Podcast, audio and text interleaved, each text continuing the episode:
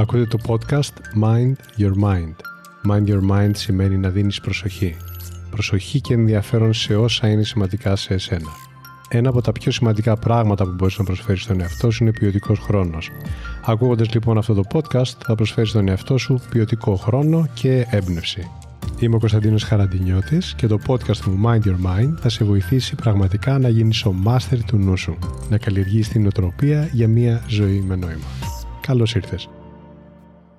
Να σε ρωτήσω, αυτή τη στιγμή, από που και αν με ακούς, αν σου πω ότι μπορείς τώρα να κάνεις κάτι που σίγουρα θα βελτιώσει τη ζωή σου, θα το έκανες; Αν ναι, τότε κάνε αυτό. Κόψε την γκρίνια. Μπορεί να γκρινιάζεις λίγο ή πολύ. Όσο και να είναι, είναι σημαντικό όταν γκρινιάζεις να παρατηρείς τον εαυτό σου. Να γνωρίζεις ότι το κάνεις δηλαδή. Και να αναγνωρίζεις ότι δεν σου κάνει καλό. Γιατί δεν κάνει καλό. Παρόλο που η γκρίνια φαίνεται σχετικά ακίνδυνη, στην πραγματικότητα προκαλεί μεγάλη φθορά. Αργά και σταθερά θύρει τις σχέσεις, τις σκέψεις, το σώμα και την ψυχολογία σου. Περιορίζει την οπτική σου. Σε κάνει να απασχολείσαι με ό,τι δεν σου αρέσει, εμποδίζοντάς σε να δεις ευκαιρίες, λύσεις και καλές προοπτικές. Το σημερινό επεισόδιο λοιπόν θα σε βοηθήσει να δώσεις τέλος στην γκρίνια.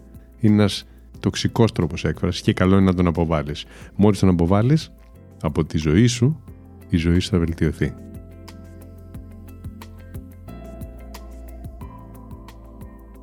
Καλείσαι λοιπόν να παρατηρήσει τον εαυτό σου με ειλικρίνεια και απάντησε πόσο συχνά γκρινιάζεις; Προσπάθησε να θυμηθείς αν γκρίνιαξες για κάτι σήμερα ή εχθές. Ίσως το κάνεις ασυναίσθητα για μικρά πράγματα. Σαν παράδειγμα, μήπως γκρινιάζεις επειδή είχε κίνηση, επειδή δυσκολεύτηκες να παρκάρεις, επειδή κουράστηκες, Πάντα μπορείς να βρεις κάτι για να γκρινιάξεις. Αν το κάνεις αυτό, πρόσεξε εδώ. Η γκρίνια επί της ουσίας είναι ένας τρόπος που μπορείς να επιλέξεις για να εκφραστείς και να εκτονωθείς από κάποιο αρνητικό συνέστημα. Θα έχεις ακούσει που λέμε «Άστον θα γκρινιάξεις και θα του περάσει». Είναι επιλογή, αλλά όχι καλή επιλογή. Διότι αν παρατηρήσεις τους γκρινιάριδες ανθρώπους, θα διαπιστώσεις ότι δεν περνάει η δυσφορία τους. Έτσι έχουν μάθει να σκέφτονται, να εκφράζονται και αυτό επηρεάζει αρνητικά την ποιότητα της ζωής τους, με τους εξής τρόπους. Ο εγκέφαλός τους εκπαιδεύεται να αντιδρά αρνητικά και να βλέπει παντού δυσκολίες και λάθη. Επειδή εστιάζουν συνεχώς στο αρνητικό ή το ανεπιθύμητο, προκαλούν στρες στον εαυτό τους. Λόγω του στρες επίσης επηρεάζεται η χημεία του εγκεφάλου. Αυτό είναι πολύ σημαντικό. Σαν παράδειγμα προκαλείται έκρηξη αυτής της ουσίας που λέγεται νορεπιρεφρίνη, η οποία είναι μια ορμόνη που συμβάλλει στο αίσθημα πανικού και αυξάνει την πίεση και τα επίπεδα της γλυκόζης στο αίμα. Το στρες επιπλέον ρίχνει την άμυνα του νοσοποιητικού συστήματος αποδεδειγμένα και προκαλεί ακόμα και πόνο στο σώμα. Αυτά είναι κάποια συμπτώματα που συχνά ταλαιπωρούν τους γκρινιάριδες ανθρώπους. Μέσα από την γκρίνια το άτομο ξεσπά χωρίς να δίνει ουσιαστική λύση στα προβλήματά του. Γι' αυτό συνήθως γκρινιάζει για τα ίδια πράγματα υπεραναλύοντάς τα. Τα ίδια και τα ίδια. Και τελευταίο, ο γκρινιάρης άνθρωπος γίνεται κουραστικός και μονότονος στους γύρω του με αποτέλεσμα να επηρεάζονται αρνητικά και οι σχέσεις του. Καταλαβαίνεις λοιπόν γιατί η γκρίνια δεν είναι μια αθώα επιφανειακή συνήθεια. Σίγουρα δεν βοηθά.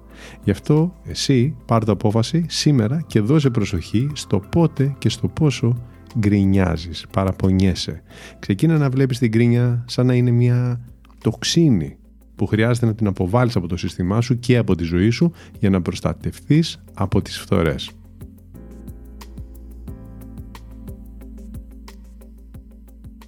Άκου τώρα δύο τρόπους με τους οποίους προτείνω να δουλέψεις και θα σε βοηθήσουν να δώσεις τέλος στην κρίνια, μικρή ή μεγάλη.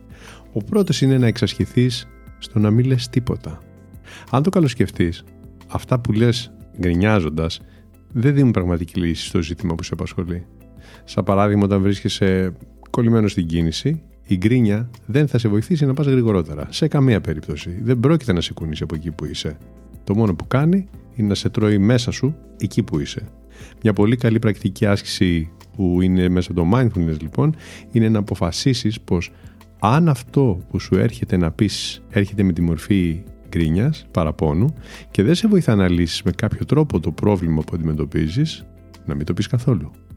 Με την άσκηση αυτή θα πετύχεις δύο πράγματα. Αφενός θα ελαφρύνει η διάθεσή σου και αφετέρου θα αυξηθεί η επίγνωσή σου στο πώς εκφράζεσαι.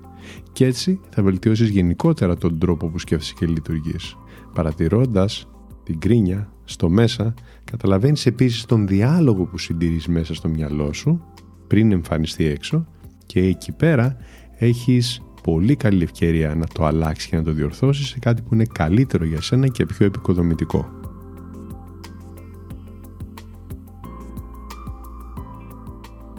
Το δεύτερο που σου προτείνω να κάνεις είναι να ραφινάρεις αυτό το οποίο θέλεις να εκφράσεις. Το ίδιο πράγμα που μπορείς να πεις με γκρίνια, μπορείς να το πεις και χωρίς γκρίνια. Σαν παράδειγμα, καθώς απευθύνεις σε κάποιον αντί να πεις «Αμάν πια δεν μαζεύεις ποτέ τα πράγματά σου, όλο εδώ και εκεί είναι και όλο εγώ τρέχω από πίσω σου», μπορείς να πεις «Μάζεψε σε παρακαλώ τα πράγματά σου, διότι έτσι όπως είναι, μας δυσκολεύει και είναι σημαντικό να γίνει τώρα». Ακόμα και αν το έχει ζητήσει πολλές φορές και δεν έχει γίνει, θα έχεις πολύ καλύτερα αποτελέσματα αν εκφράσεις ξεκάθαρα το αίτημά σου αντί να γκρινιάξεις και με ένα θετικό προσδιορισμό σε αυτό που λες, δηλαδή να δηλώνει την επιθυμία αλλά και το επιθυμητό αποτέλεσμα.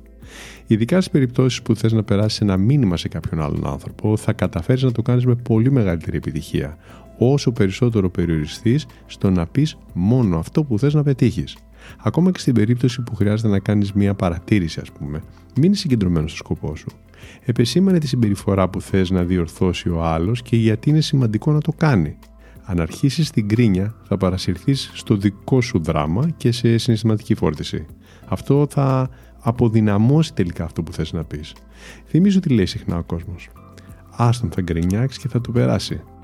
Θα πάρεις σίγουρα πολύ καλύτερα αποτελέσματα λειτουργώντας με ακαιρεότητα. Δοκίμασέ το από σήμερα. Πιάνει. Δώσε επίσης προσοχή στον τρόπο που απαντάς σε ερωτήσεις όπως «Πώς είσαι» ή «Πώς ήταν η μέρα σου». Υπάρχουν άνθρωποι, είμαι σίγουρος το έχεις ακούσει, που σχεδόν πάντα η απάντησή τους είναι κάπως έτσι. «Πώς να είμαι, πώς να είμαι αυτήν την κατάσταση, ας τα λέμε καλά».